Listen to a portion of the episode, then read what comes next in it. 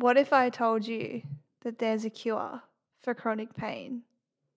Yes, for that pain you were told you would just have to manage. And what if I told you that that cure is already inside of you? Would you believe me? Welcome to the Let's Talk Mind Body Healing podcast, where we talk about how to truly alleviate chronic suffering. I'm your host, Felicia Jaremus, and I'm really pleased to be here with you today for episode number 16. Wow, who can believe that it's April already? What a year 2023 is shaping up to be. So, in this episode, I talk with Susann Suprenant, who is a certified Feldenkrais practitioner, a mind body coach, and she also holds a PhD in theatre art. And I absolutely loved this talk with Susann.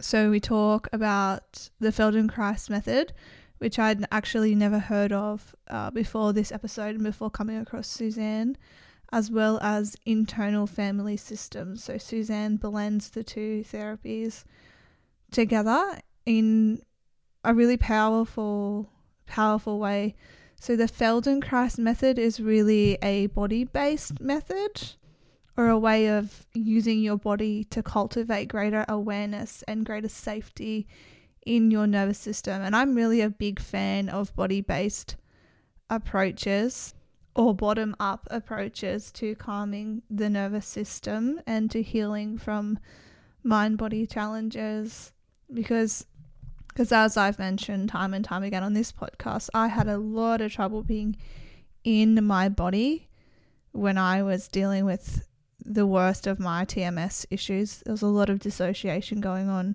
So, getting back into my body and cultivating that safety in my body and knowing that I'm safe in kind of my mantra was I'm safe in this space and in my body was something I really needed to do. So, I think it depends on your TMS, how you're experiencing it. But I really do encourage people to think about whether some body work is going to be beneficial for them. But Susann also um, blends this with the more top down or mind based um, internal family systems work. So she really does incorporate the mind and the body. And the internal family systems is something that I've seen come up quite a bit, and it's something that's really piquing my interest actually at the moment. So, um, after speaking with Susann, I went and got a whole bunch of books on internal family systems, and I've been reading in this space, and I think it's it's something that really resonates with my own experience in healing and my own experience in, I, I guess, what this the the spiritual growth aspect people always talk about how you talk about you're not the same person afterwards and you're more yourself and those sorts of things you hear people repeat over and over and over again.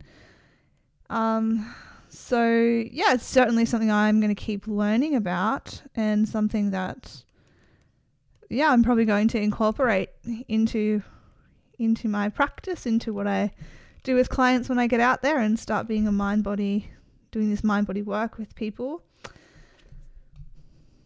And one of the things I really like about it is it's actually really empowering of the individual and empowering of you to heal yourself. So I have a quote uh, from a book that I've been reading, and it's called Internal Family Systems Second Edition by Richard Schwartz and Martha Sweezy.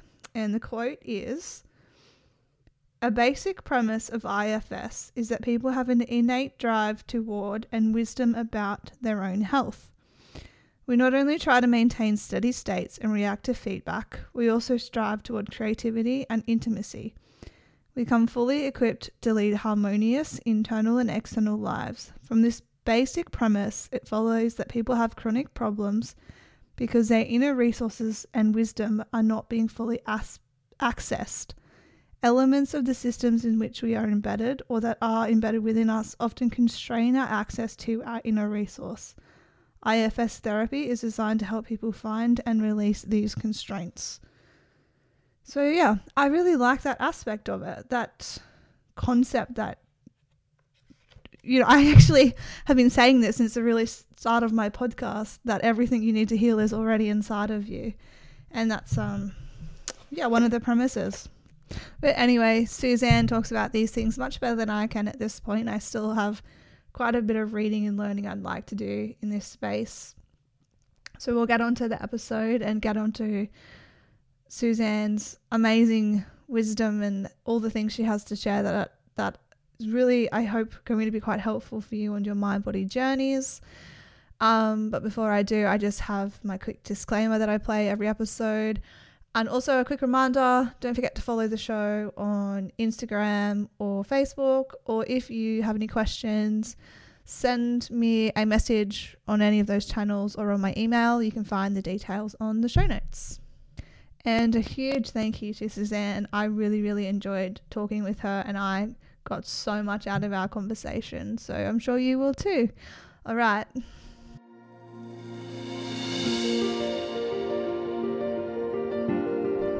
I am a provisional psychologist with my PhD or my doctorate in education, but I'm not a medical doctor.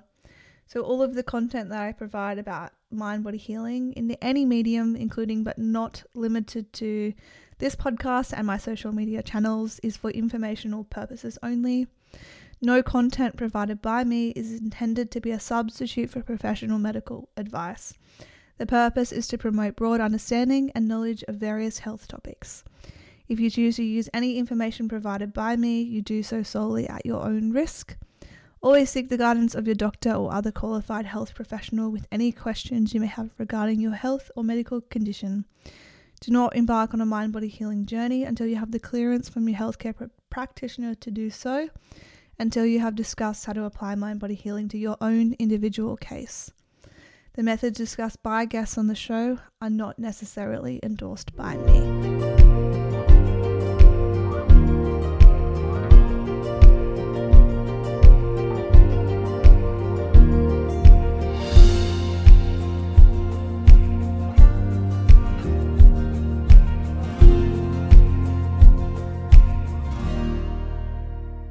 Welcome to the Let's Talk Mind Body Healing podcast. I'm your host, Felicia Jaremus, and today I'm here with Susann Suprenant. Now, did I get that right? You did. Well done. Perfect. I had to practice that one. right. And Susann is a mind body healer who works at Creative Somatics work. Yeah. Um, Yeah. and we're going to spend some time today talking about Susann's work and what she does. And she's I find Susann really interesting because she does a lot of work about getting people back into their bodies and moving in their bodies Mhm. again, but it's not from a place of fear. So I'll anyway, I'll let you go on with that, Susann. So Yeah.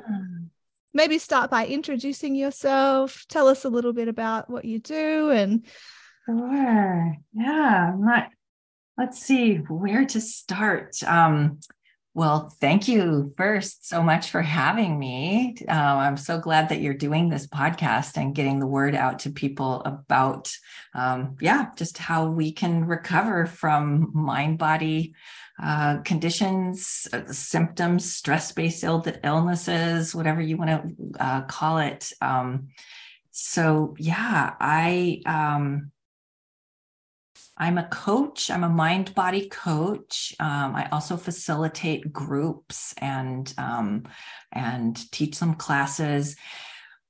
In in all cases, the underlying, mm, I guess, thing that I'm doing is helping people who are mm, trying to recover from mind body symptoms. So chronic pain and other types of mind body symptoms. I'm Mhm. helping them recover by helping them learn how to mm, turn down the danger signal. Somehow, um, lots of different ways that it can happen, but their their perception uh, of of threat and danger has mm, become outsized. It's become greater than the actual uh, threats in the environment, so that their nervous system is mm, sort of uh, turned on high, if you will, in Yeah, a it's sort of- sympathetic activation. Yeah, yeah, permanently stuck in this state of fear for many mm-hmm. reasons yeah yeah yeah and um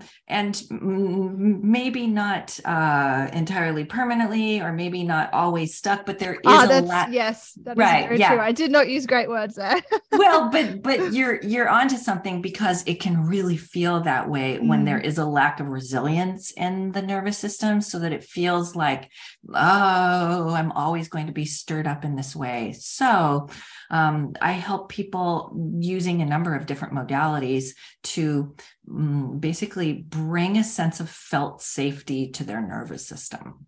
Mm-hmm. And uh, one of the ways that I do that is through um, mm, what's called somatic awareness. So, becoming aware of sensation in their body, um, becoming aware of ways that they move, not to fix themselves, Mm, not to find a correct way to move, but to generate curiosity. Yeah, because it's those the six F's. What is it? Fighting, fixing, focusing. Oh, there's six of them, but it's those, all those. Yes. Yeah. Yes, when you when you focus on your symptoms and trying to fix right. your symptoms, and that just perpetuates them yeah that um yeah i those have flown out of my head at this moment as well so perhaps they can be in the show notes for folks but yeah. but yeah it's it's really it's it's uh fear and attention when we're afraid of our symptoms and we're constantly attending to our symptoms, either trying to get rid of them or beating ourselves up for having them, or any number of ways that we attend to our symptoms, trying to alleviate them or mm, just, yeah, all the ways that we. Mm, uh, yeah focus as you're saying then mm it adds fuel to the the very symptoms that we're wishing would go away. So through my my somatic education work through the feldenkrais method um, i help people just get curious about sensation and and see if they can start to notice sensation either in a neutral way or even a pleasant way. Mm-hmm. So that um, you know, if if our brains are on high alert, oh no, there's danger out there, you know, scanning for danger, then that that's a real pattern. And so uh, it, it takes some work to learn to scan for interest, to learn to scan for mm, even pleasure like huh yes. that that it feels good to sit this way or it feels good to move this way. We're not used to that. We're we're used to scanning for ooh what hurts? And so i would say one of the main things that i do is helping people shift away from that question instead of what hurts to just what do i notice? What seems interesting? That's a really um sort of powerful observation that it, that we don't often notice pleasure. Oh, know? right. That's very particularly when actually. you're yeah. in that when you're in that state though, where you're in this, you know, you're worried about the pain or right. You can yeah. become so fearful of your body and what's happening there. That... Oh, true. Yeah. Yep. Yep. And, you know, really that's pain's job, you know, is to have us be averse to that feeling. Um, mm, but but in the ways that we have mistakenly thought that pain was a signal of damage, mm, then we're missing the message of pain when the the actual message is more this is a signal of danger. So yeah. you should stop. You should just mm, uh, do, do you need to rest? Do you need to um, remove yourself from a stressful situation? Do you need to find ways to be kinder to yourself? Um, yeah just being able to learn to recognize mm, pain is a is a a perception it's a some people would say an opinion coming from the brain putting mm-hmm. two and two together and saying ah this this pain means that there must be damage in my body and it you know, it's even in an acute injury, that pain that's arising is saying, oh, don't walk on that sprained ankle. It needs time to heal. You should rest. Yeah. Yeah, that's exactly how pain is a messenger. It's designed to get pain you to do something. It yes. wants to protect you. So yes. rest that foot if there is yeah. There or, is a or maybe yeah. you have a pain in the neck because someone is literally being a pain in the neck. Exactly. It's some yes. kind of the message. Yeah. Yeah. Yep. Exactly. So, like this Feldenkrais method that I uh, use is uh, a method of, like I said, somatic awareness. It's bringing mm-hmm. people's attention to their sensation. It's named after the founder, Moshe Feldenkrais. And he would say things like mm, pain is a signal that uh, it's a signal from your body that it's time for more choices. Oh, I like that. It's time for more choices. That one, it's that's fantastic. Yeah, it's just time for more choices. It doesn't mean you're broken. It just means like when you, it, what made me think of that is when you said the pain in the neck business, you know? So, like, mm. ah, it's time for more choices. So perhaps there's some work on healthy boundaries some some self-reflection that you need to do about how to make sure that your own needs are being met you know or that um, you get to to speak for yourself in a way that seems important or who knows what um yeah just mm. time for more choices time to examine um, perhaps how you're moving, but more likely just how you're treating yourself. Yeah, it usually is about how we treat ourselves. Yeah. Mm, that's yeah. why I think this work is so important and it can be so liberating for people actually. Mm-hmm. Which, yeah. Yeah. Yeah, um, exactly.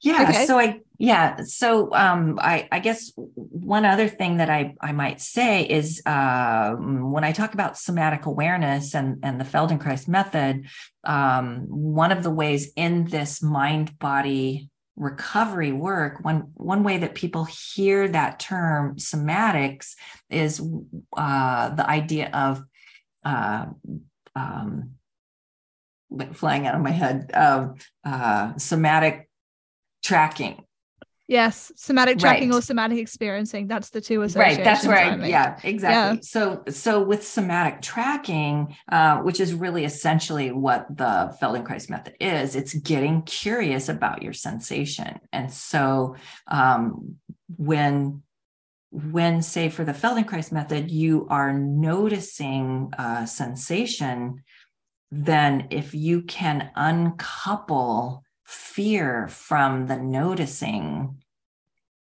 mm. then you open up a space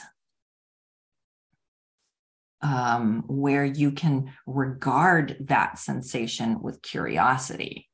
Which is the essential component of somatic tracking. So, in the Feldenkrais method, we learn to um, you know in in these awareness through movement lessons we learn to move really slowly and it's we're not moving slowly in an awareness through movement lesson because there's a danger oh no i have to move slowly we're yeah. moving slowly so that you can mm, be open to more sensation you can notice more things right and we mm-hmm. also um, move in such a way that is as pleasurable as possible. So if there would be a movement that would be uncomfortable, then in the Feldenkrais method, you're just encouraged to imagine it.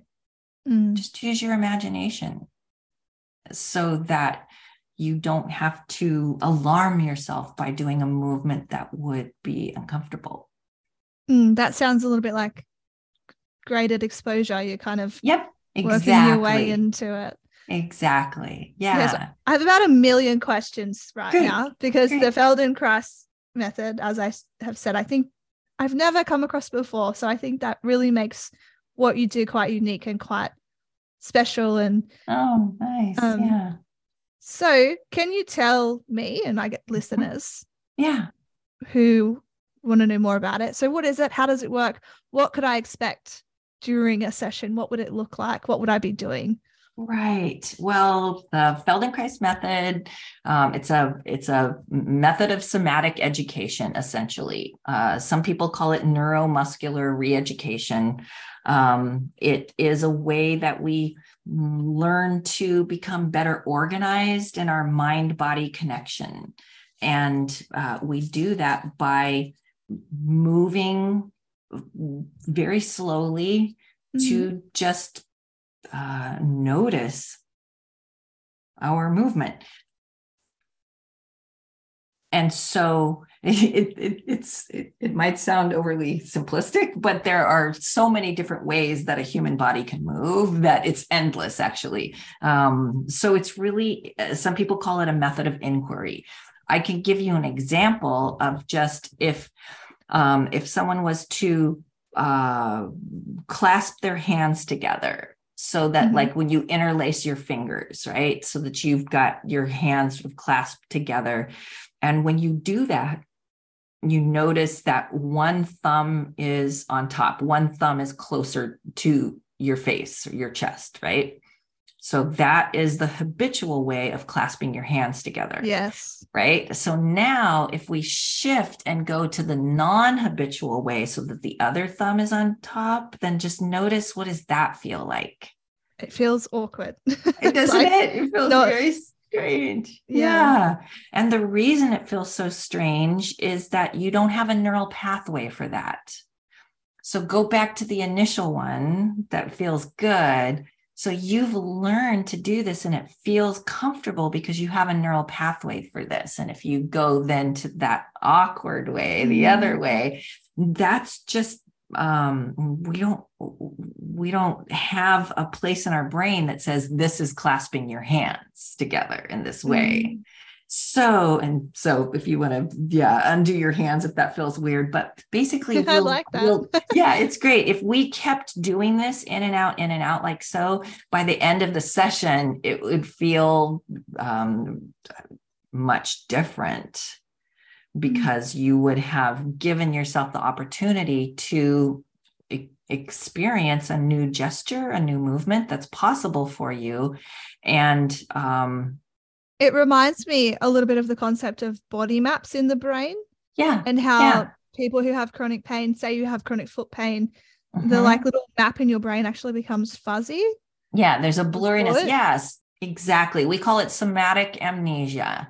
Yeah. So it's like you've just, if you had um a, a way of moving that that you've stopped using that place in that map can go fuzzy as you say mm-hmm. or or if you always moved a different way and so this other way which is perfectly possible and, and just as effective in clasping your fingers together yeah. you just you it's fuzzy in your brain because you don't have that neural pathway um, so that's what we do in the the feldenkrais method is essentially go through a series of gestures each lesson focuses on a different gesture what we just did was the hand clasping mm. and these lessons are usually somewhere from 30 to 60 minutes, and they just help people notice their sensation. Like, why would we do that? Well, because when you mm, bring curiosity and playfulness to sensation, there uh, it, it overrides or mm, gives an alternative to fear, mm, judgmental, uh, scolding. Oh, you should be moving differently, or you mm. you should have a different body type or something. So basically, the Feldenkrais method is mm, mindful movement.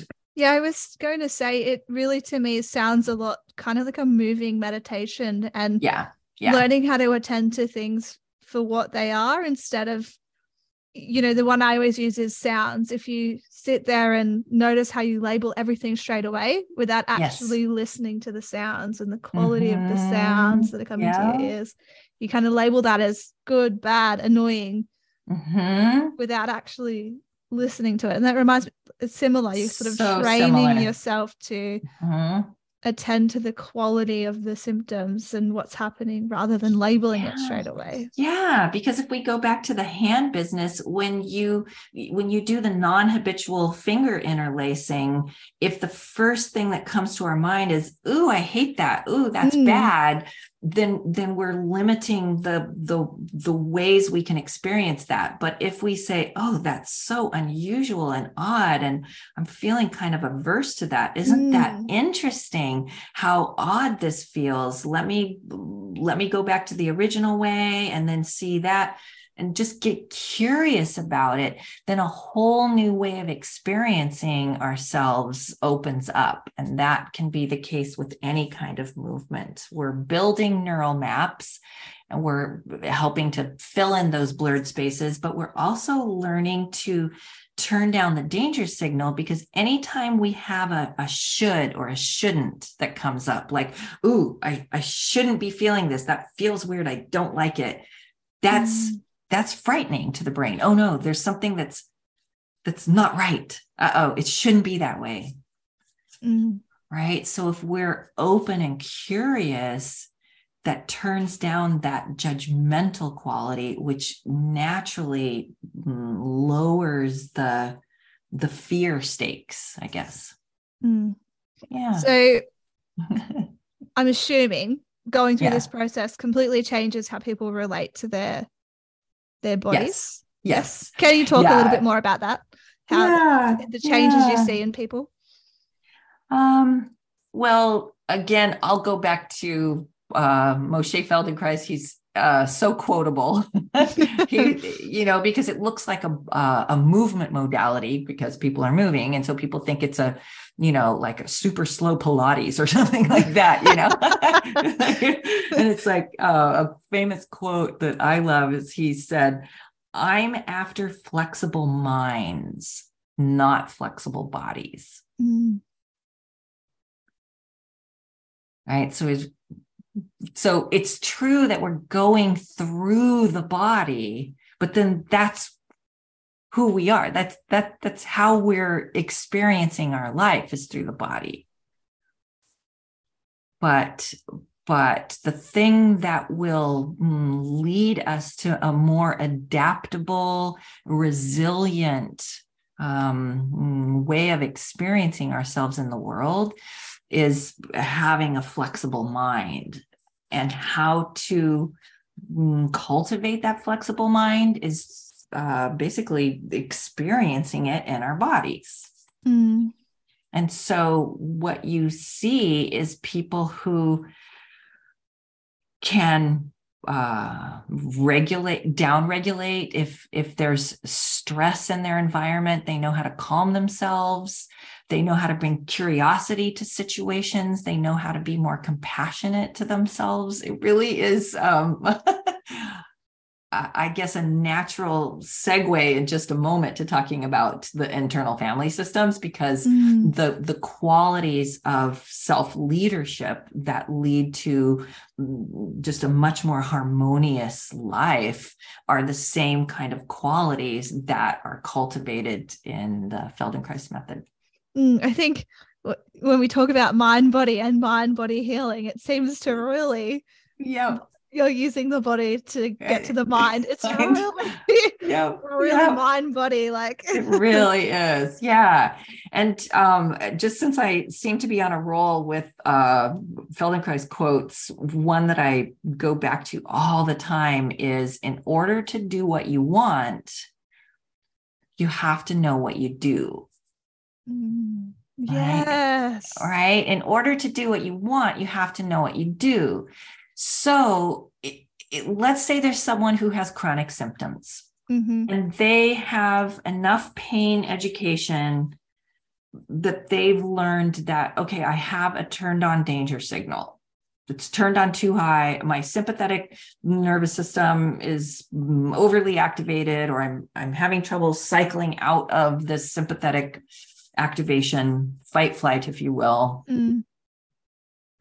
Okay, great. So what do I do about that? You know, yeah. I, I know now that my symptoms are because of the, the fear and attention, but I don't know how to uh, undo that. I don't know how to turn that danger signal down. In order to do what you want, you have to know what you do. So people have to start to learn how are they scaring themselves? What does it look like in the body when we're frightened?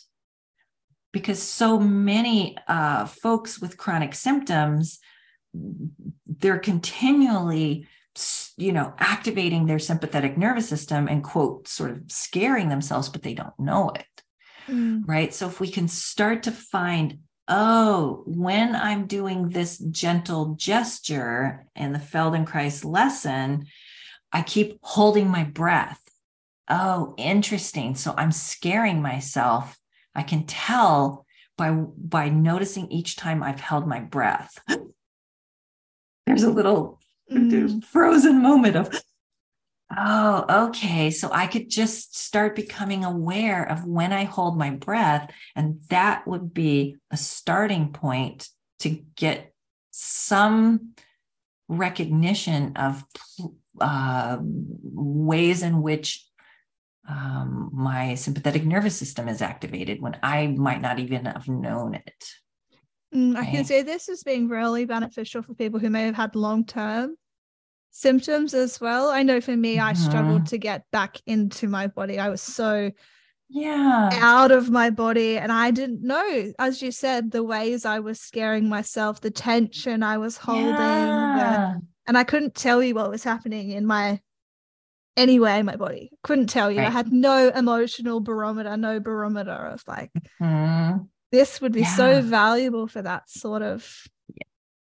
and it really helps to befriend the body because mm when we've had mm, chronic pain for for a long time you know it can be mm, you know a persistent pain or a regular recurring pain or something it just can be so discouraging yeah. and and it starts to feel like the the the body if you will is the enemy oh no, look at what my back is doing to me. Look at what my head is doing to me, yeah. you know? And so if we can learn to ah, just experience physical sensation without that animosity, perhaps even befriending the parts of ourselves that um, mm, might even be using physical symptoms as some kind of a message or a way to protect us, then a whole new world opens up. Okay, so there you've just segued perfectly into internal family systems. Right. befriending the parts of ourselves. So yeah. let's go there now. Yeah. So can you tell yeah. us a little bit about internal family systems, how you integrate that?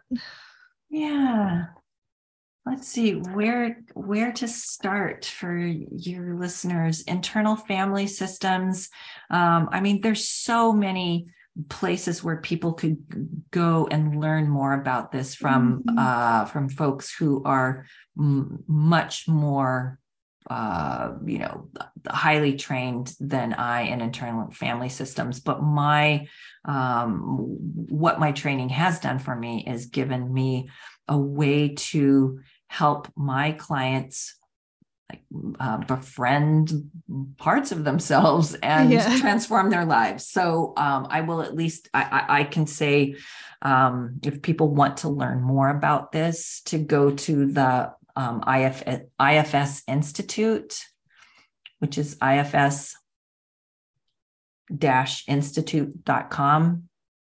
I'll put that or, link in the show notes. Yeah. Well. Yeah, thanks. And that has a number of different resources that people can follow up, and some are right there on the site where they can learn more. But I can say if, uh, a, a few things that I think would be helpful. It's going on the assumption that we all have uh, many parts of us. So I might say, "Oh gosh, Felicia, I really, I really want to go for a walk." Mm but there's this other part of me that says no just lay on the couch and watch netflix yes and those are and we talk like that all the time so dick schwartz richard schwartz who who founded this model and developed this model he didn't invent it he listened to his clients who described their experience um, mm-hmm. and, and talked about the various parts of themselves mm, there are many, many interviews with um, with Dick where you can learn more about that experience that he had. But mm. so yeah, that it's going on that assumption that we have parts of ourselves, right? The the big one I think, which often comes up for people, is parenting, because you're supposed to love being a parent, mm. but it's mm. also extraordinarily difficult and challenging. And from pretty much everyone, there's a part of themselves that does mm-hmm. not like being a parent. And it's yeah, really hard. That's a great to, example. Yeah. Right mm-hmm. to to be able to admit that and like yeah and it and it's, it's a conflict Mm-hmm. Right. So in the in in anything, so maybe there's a job that you worked very hard to get, and you get it, and there's a part of you that it's not so wild about it. Like, how do you attend to that part of you? And the same thing with parenting or any relationship, or maybe you moved. So yeah, we have that's one of the first premises of, of internal family systems is that we have these different parts. Now, why is it called internal family systems? Well, because Dick Schwartz was a family systems therapist and he was noticing in his clients that the parts that they referred to seemed to behave in ways like he would have expected family members in his family therapy mm. office to behave. Right. Right. And so this is basically what he saw in his family systems training and therapy. Then he's then seeing, oh, it's showing up internally. internally. Right, exactly. So, like I said, uh, m- many good resources for for learning about uh, Dick's journey decades ago when he uh, developed this model. But it's just to say that um, we're going on the premise that there are multiple parts of ourselves, right? Mm-hmm. That doesn't mean that this is a disorder. It is how our psyche works. That being said, with all these different parts, there is an essence of us that isn't a part, that is mm, what we call in IFS self. Mm-hmm. And it's it, it's not a part as much as it is mm, uh, an energy uh, and some people would even liken it to the way in certain faith systems you might hear like the soul or Buddha nature or mm. highest self or guiding light or something at it. Just different yeah, systems are going to call I've this inner essence. Heard it was referred to as like your core self as well. There you I go, think. core yeah. self. Exactly. So different faith systems or philosophies are going to refer to it differently, but the idea is that um, there are qualities of this inner essence that we call self, and the more that we are able to access those qualities, the more that we can show up and be um, a comfort, um, a guide, a leader for these disparate parts of ourselves mm-hmm. who sometimes get pretty agitated. Right? They get pretty agitated. They get pretty uh, mm, activated and fearful and living in the world is hard and they need some support. And and you look outside of yourself for that support and it doesn't follow through and it's all the more scary. And then eventually you find oh my goodness it's in me. That's where the connection is. I'm i'm longing for, that my parts are longing for. That's where the confidence, courage, compassion, curiosity, calm, creativity, and clarity, the, the eight C's as they call them in, in IFS, that's where this energy can be found. So, uh, as an IFS practitioner, what I'm doing is helping my clients learn to uh, recognize, access um, mm, self energy, and from uh, from a place of of more and more self energy, it's been there all along, mm. but it's helping them mm, uh, more more fluidly access that energy it's from that place from that place of self that they are able to befriend all these different parts of themselves. And just like any just like any bully just like honestly uh any i don't know kid that's misbehaving it's oftentimes that they're they're scared they're upset they don't feel like they're being listened to you know that um, if there's extreme behavior of parts once they get to know self and once they know that there is mm, someone who will uh, listen and offer understanding then the extreme roles of these parts uh, can can be transformed. And those extreme roles of these parts include things like chronic symptoms. Mm. right? So helping people learn to i don't know meet befriend um, and create harmony amongst their parts is the is the journey that i'm on with my clients this might be a bit of a um it's a bit of a side tricky question but how does the idea of the different parts relate to the concept of the inner child did some of these mm. parts come from our mm-hmm. childhood or mm-hmm. yeah yeah so so when we are young if there's something um, if there's something that occurs well first of all i'm going to back up and say the the concept of the inner child is something that a number of different uh, modalities will mm-hmm. will use that sense right so now we've just kind of popularized that idea of the inner yeah. child yeah exactly and so yes in ifs there can be a number of parts that w- would maybe qualify uh, as being called mm-hmm. an inner child right and and many if not most parts um, come into being or take on the roles that they're the the yeah the roles that they have in our systems they take those on in childhood. So if we have um, you know some challenging experience as a young person and we say have a lot of fear a fear of rejection um, a, a fear of not being good enough if we were to experience that the the terror of not being good enough or not being lovable if we were to experience that fully it could overwhelm us and we might mm. just be a little crying puddle in the corner you know you know and yes, that's just yes. and who and who can live that way right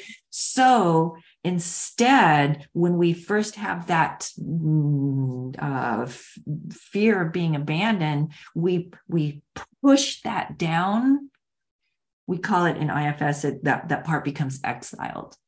Mm. And there are some parts that come in, protectors that keep that little exile, that inner child, if you will, they keep that exile from getting hurt again from from others in the world that might hurt that little one, but also keep it from burbling out and overwhelming the system you know mm. and so they'll these protectors will take on various roles like being defensive or being uh, a class clown or uh, any kind of a role that they can do any they'll try anything to keep that little one safe mm. so it sounds like you have these kind of core hurts maybe or yeah, just experiences yeah, that are yeah. really you keep hidden because they're quite painful yep. and you sort of these protectors do what they can to avoid that yep. happening again to you or coming true again. that is so true. Yep that's it. And so like mm, it, it, if that was all if that's all there was then you know if that was effective it would be great but the problem is is that there are experiences in the world that keep re-triggering that little exile mm-hmm. and that mm-hmm. little exile keeps threatening to like burst out and overwhelm the system with mm, you know uh, uh, crying or fears of abandonment or a- any number of things right and mm-hmm. so the protectors have to get more and more mm, sort of adamant in their strategies to keep that little one safe. It kind of reminds me of um, I just watched the other day actually um, Gabor Mate's movie, the yeah, the wisdom of trauma, and he was talking about mm-hmm. how you know, when we're children, things like attachment and being loved and all those sorts of things are essential for our survival. For our survival, right. So yes. we we depend on our attachment figures to feed us and shelter us and clothe mm-hmm. us. And mm-hmm. so for our kind of systems, I guess, mm-hmm. not having that attachment is literally like a threat to your survival. Those things right. There, yeah. So there's so much agitation to keep them down. Because uh-huh, uh-huh. as a little person, you would have died without that. Yes. And if you um, mm, uh, feel as a young person that that there's some mistreatment happening, mm. that uh, something that upsets you, that your caregiver is is is treating you in a way that upsets you, it's too dangerous to place that blame out on the caregiver because as you say your you life depend on them right yeah. so you you turn that blame and take on it on yes yes that's yes. your only choice as a little sure. child right because of the dependency in that mm. age so that that turning that blame on yourself and taking on the burden as we call it in ifs of say unworthiness or something mm. that's that's the mm, fly in the ointment. That's the that's the festering issue or that's the that's the underlying pain that wants to be processed. So when the system when our you know mm, psychic system has enough uh, is well resourced enough so there's enough access to self energy then we can befriend the protectors of that little exile. And with their permission when the time is right they can lead us to those little ones and say yes it's now it's time for them to be healed. Now it's time for their their burdens to be released. And there's a whole process for that. And um, and i would encourage people to you know seek out an ifs practitioner um, and and and you know do that work with uh you know in a therapeutic setting. Mm. these little ones they want um yeah they want they want healing. They want um connection. They want mm, redemption, if you will. Mm, um, everybody the, wants to feel loved and safe. They do. And... They do. And the only thing I would say is that, like, the protectors that have been working so long for so many years to keep those little ones safe, they matter. Like, they have, like, mm some of their tactics might look a little suspect from the outside like hmm so you're you're producing migraines to keep her safe? That doesn't seem very kind but but the protectors always have the best intentions. Mm-hmm. they're always doing whatever they can to keep that little one safe. And so when you can befriend those protectors and say i get it. Like these migraines that makes sense. I get it. You are really committed on keeping that little one safe and you you develop you know um, the client develops a relationship with that protector and then eventually they can work together to to heal the little ones that are that are being protected yeah and then the I, migraines aren't needed mm, you know yeah you yeah, don't need that say, I think it's a hard pill to swallow if you're like in the midst of it, you're having the most terrible migraines. Yep. It can be really difficult to view those protectors with, you know, love and kindness and to see them as. Yep. But when you do, when you do see it, I think when you get to the other side, you go, oh my God, like this was serving a real purpose. It like was, yeah. You really do reach that point. Like you really can. It's true. Become grateful for them and Mm-hmm. Yeah, something that you just said, yeah, I think is important. And that is that when you're in the midst of a migraine, it's hard to appreciate this, you know, the, the mm. role that this migraine producer is is playing. But that that's a part also, the one who's angry at the part that's yes. creating the migraines that's yeah. a part too so you can get to know that part like uh, tell me about how frustrating it is that you're having to deal with these migraines you know like you that part gets to have its uh, say also and so it's really about mm, respectfully acknowledging the role of all the different uh, parts of us and bringing curiosity and compassion to those relationships. And it, again, it's transformative. Mm, I quite like this model actually of of healing and of conceptualizing what's happening because it does nice, yeah. with my own kind of journey it, it resonates with the you know there's this nice. little part of you that's been really pushed down trying to get out. And then once you have the resources out it comes.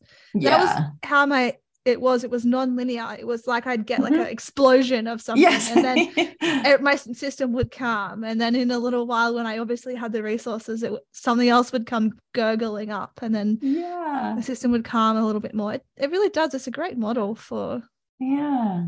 conceptualizing yeah. what's happening yeah and um you know uh, hats off to to to Dick Schwartz and the the many many folks in his uh, early days of of putting this model together that um, that were able to yeah develop these protocols for this uh, for this healing work. It's really it's really remarkable. Mm, it really is. Yeah. So yeah. how do how do you integrate the two, the movement and the internal family systems with people? Is it sort of separate? Do they if they come to you one on one do they do it together yeah um uh, i think i i think i look at it a little more holistically than that like um like if i were to sit down with you then um and i would i might ask like what what parts are up today if you know mm. if we mm. already had been doing some parts work or or i might say like so so what uh what's going on with you today that you would like to um talk about or address or whatever and and and maybe you are feeling i don't know some anxiety about something that's coming up soon, or maybe you're feeling some irritation about a relationship. So who knows what? Just mm-hmm. anything that might come up. So we agreed that, that that's where we're going to to do a little work today. And then the first question I would ask is, okay, where do you notice that in your body? In your body. Yeah, yeah, right. So it seems like, oh, we're going off in an IFS place but immediately it's actually a somatic place in the yeah. body. Mm. In the body. Yeah.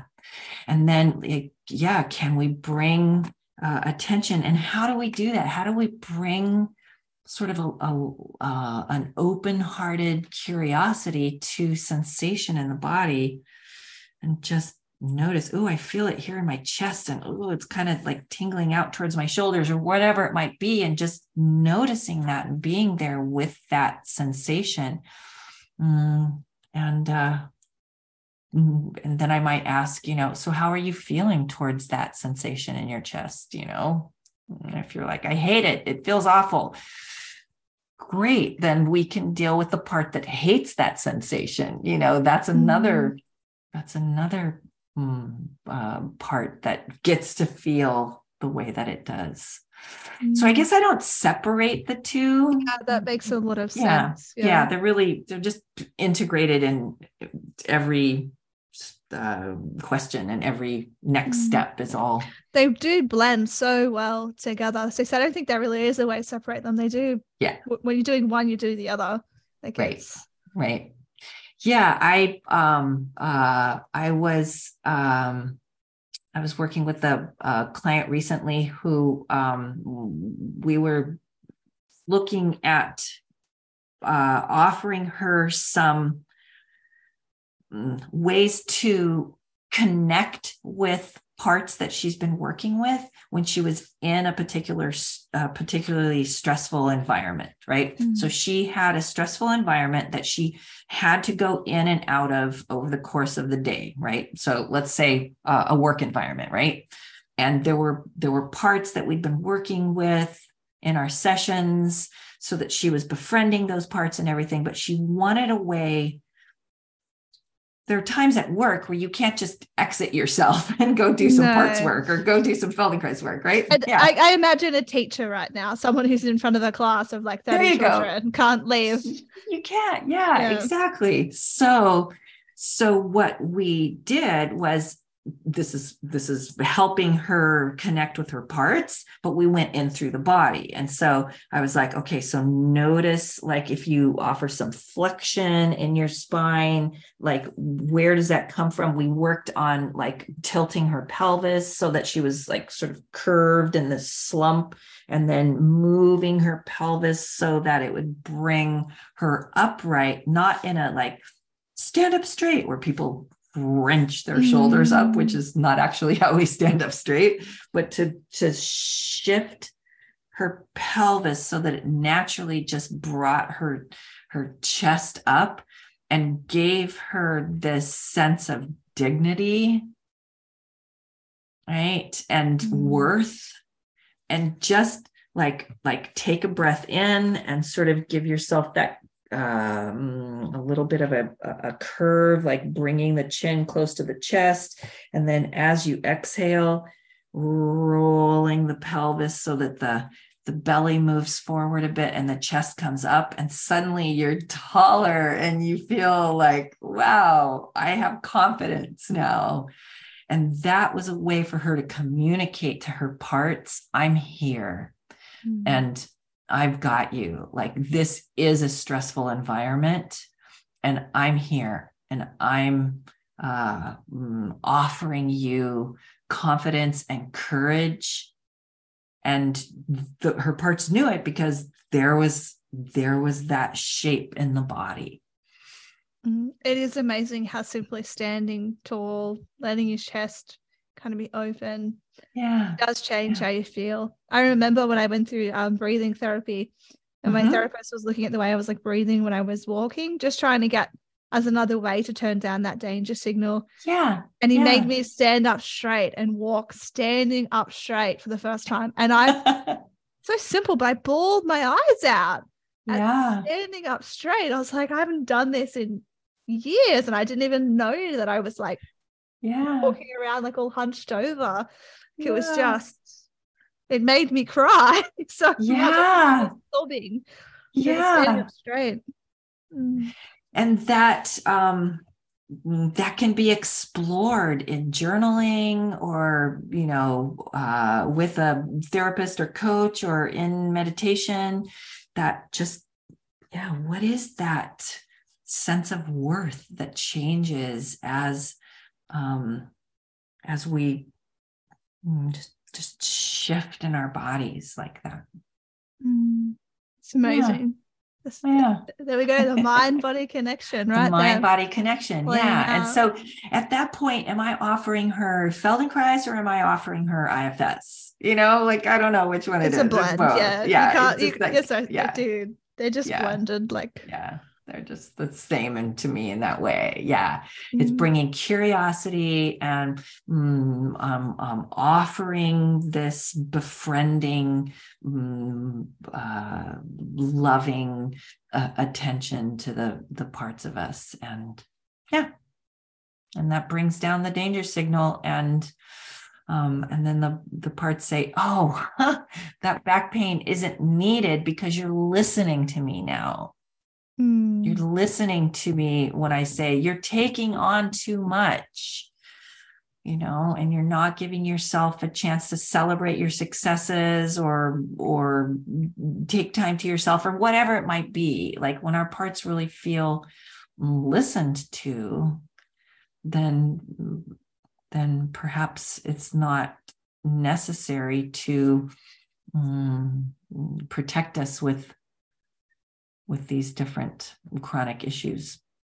Mm, I love that because it always is. It's like, okay, you have these chronic issues, but what is it that's under that? Yeah. What is it that's, or even in behavioral patterns you might have that mm-hmm.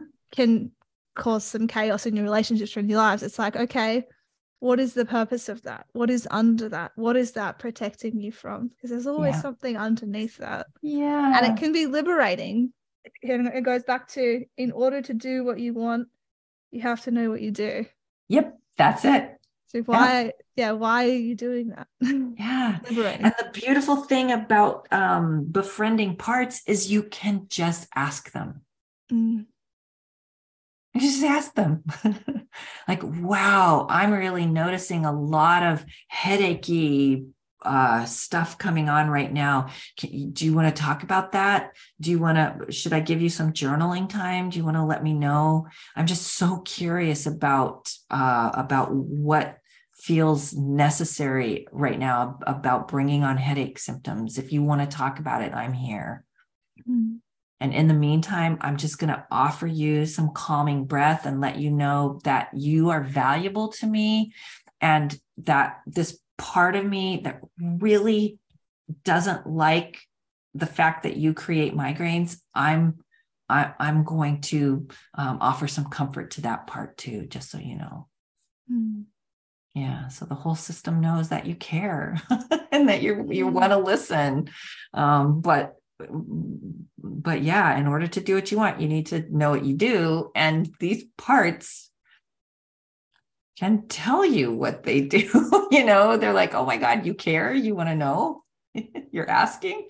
This is great. uh, yeah. So, yeah. So that's how these two things uh, that, that might seem mm, like disparate Mm, modalities really just uh, for me feel like one and the same and all in the yeah in the ways of of helping people with chronic symptoms. And um, so i'm i'm putting together uh, a, a, class that will will happen sometime in early 2023 is going to be the first iteration of it um, that will be offering people who already are clear that they um, they don't have any doubt about their mind body symptoms like they know that that's what's going on. Mm. they're they're not presenting with like is this tms it's the first stage doubt. Yeah. and then it could also be the 10th stage too. Could be. It's so and, and the to... and the you know comes yeah. up over yeah. Over and over. And it's so important to go through that stage right? It's so important to come to to a determination of like all right. So i've seen a medical doctor and i've had tests run and i know that there is nothing life threatening going on. And i've been assured that i'm not doing anything dangerous by mm, by walking with these sore hips or whatever it might be. Mm. and and so that's an important first stage, but uh, this class will be for people who um, are, are already clear about their mind body symptoms, that that's what they're dealing with. But what they would like is to explore these aspects of self energy mm-hmm. as a way to help continue to turn down the danger signal. Right. So that's that's what that's going to be about so up. If people want to get in contact with you get in touch with you will you be running more of those mm-hmm. yeah i'm gonna yeah i'm i'm putting the class together right now um i'm uh bouncing some of the curriculum off of some uh, advisors and mentors and we'll uh, be sending um, out registration info in the in the next, I don't know, maybe six weeks or so. And so if people want to be alerted to that, they can go to my website, creativesomatics.com and just sign up for the sign up for the newsletter basically, which is uh I'll just let people know about the class. So mm. I uh, I currently am not taking new clients, but um, you know I have a, a, wait list, and so that's not particularly um, that's not the the easiest avenue right now if people want to work with me personally. Um, but you never know. There's always you know there's always uh, mm. time in the future that's possible, but um, but mostly I, I'm trying to uh, open up to more folks by offering these classes. So, mm. yep. Yeah. yeah.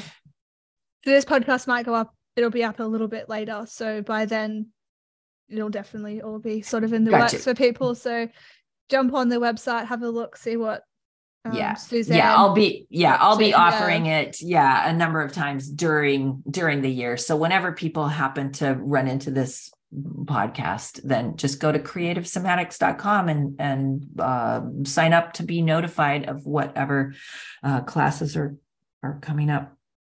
Perfect. Well, thank you so much. I think that's a great ending. Thank you so much for sharing your wisdom and your mm, sure you know, understanding and experience and for introducing yeah. me and I'm sure many listeners to I've written it down. Hang on.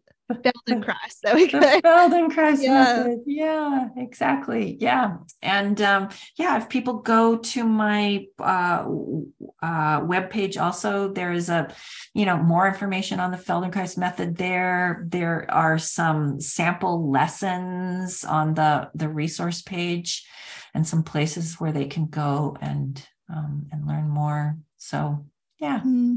I'd really encourage people to do that sort of attending to your body in ways getting befriending your body that was so vital for me. So it's really yeah. Yeah. you know particularly if you know you have an issue if you can't for me it was like i could not scan through my body. Like it just mm-hmm. was so scared. Felt so too really, dangerous. Yeah. yeah. Yeah. It can be really really important actually to do that sort of work. Yeah Good. Well, great. Thank you so much for having me and for doing the work to help uh yeah, get the word out for oh. for folks that that yeah, we don't have to we don't have to live with these chronic symptoms that they're a, a way in really to learning more about ourselves and how to treat ourselves kindly. Mm, certainly. And yeah, it's been such a great conversation. I think it's been really good. Oh. I've really enjoyed myself. So thank you. Thanks so much. All right.